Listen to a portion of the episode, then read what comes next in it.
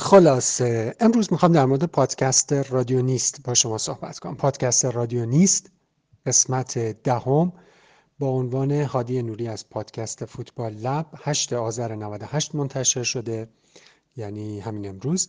و دو ساعت و 19 دقیقه طول پادکسته دو ساعت و 19 دقیقه طول پادکست.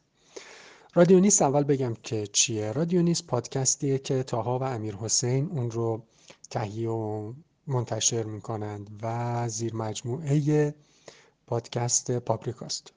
پادکست پاپریکا هم یه پادکست گفتگو محور توی زمینه سینما بود اما رادیو نیست.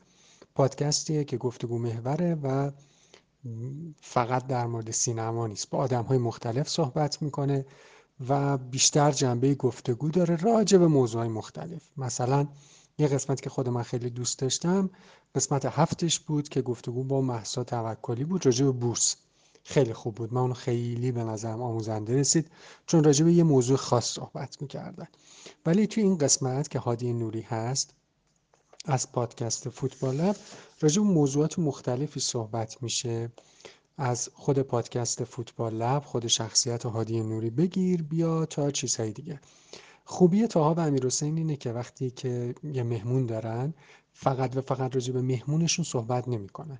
یعنی ممکنه وارد بحث بشن و دارن گفتگو می‌کنن و شما این گفتگوی اینها رو داری میشنوی. پس ممکنه که هم تاها هم امیر حسین راجع به خودشون هم صحبت بکنن که اینجا هم پیش میاد. یعنی تو این قسمت که قسمت ده وقتی که هادی نوری در مورد تجربه ترک تحصیلش یا تغییر رشتهش صحبت می‌کنه امیر حسین هم همین تجربه مشابه رو تجربه خودش رو در میون می‌ذاره و راجع بهش صحبت می‌کنه.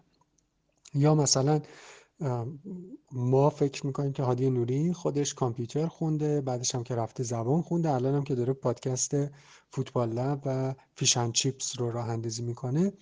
قاعدتا نباید در مورد کشتن آدم ها مرگ آدم ها مسائل حقوقی مربوط به اون صحبتی بشه. ولی تو این پادکست راجبش صحبت می‌کنم و من خودم بخوام یه بخش دوست داشتنی تو این قسمت از رادیو نیست رو جدا بکنم. همین تیکه که درسته بچه ها خیلی دور از موضوع دارن صحبت می‌کنن از اصلا دید, دید تخصصی نیست. منتها جالبه چون شما داری حداقل بچه ها دارن این فکر رو توی ذهن آدم میکارن که شما بری فکر کنی ببینی که نظر خودت در این مورد چیه نظر خودت در مورد مرگ آدم ها چیه کشتن آدم ها چیه یا اینکه گیاهخواری و گوشتخواری چه فواید و چه مضراتی داره. راجع به اینجور چیزها آدم رو به فکر وادار می‌کنه. مخصوصا اینکه خیلی گفتگو محور باحالیه cool یه. آدم احساس غریبگی باش نمی‌کنه. خیلی شق و رق مثل رادیو نیست. واقعا رادیو نیست اینجا. بعد من که داشتم این قسمت از رادیو نیست رو گوش می‌کردم با Castbox گوش می‌کردم. Castbox وقتی که گوش می‌کنی میره اپیزود بعدی حالا اون پادکستی که گوش می‌کنی هم خودش play می‌کنه. من خیلی اتفاقی دیگه داشتم گوش می‌کردم دیگه نگهش نداشتم که خودش بره پادکست بعدی که رفت رادیونیست قسمت نه رو.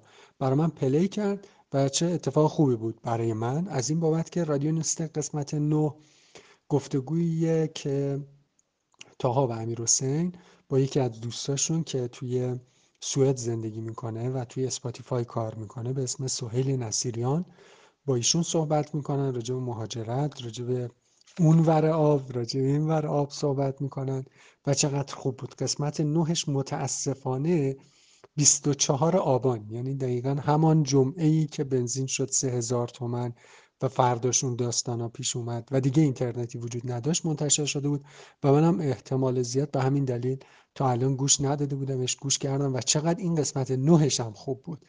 خیلی لذت بردم از قسمت نهش در مورد چیزهای مختلفی تو این قسمت صحبت می‌کنه طبیعیه که از در مورد مهاجرت و زندگی توی حال سوئد صحبت میشه. و هرچند که سهیل نصیری ها مدت زیادی نیست که اونجا داره زندگی می‌کنه خوشم روی موضوع تاکید داره.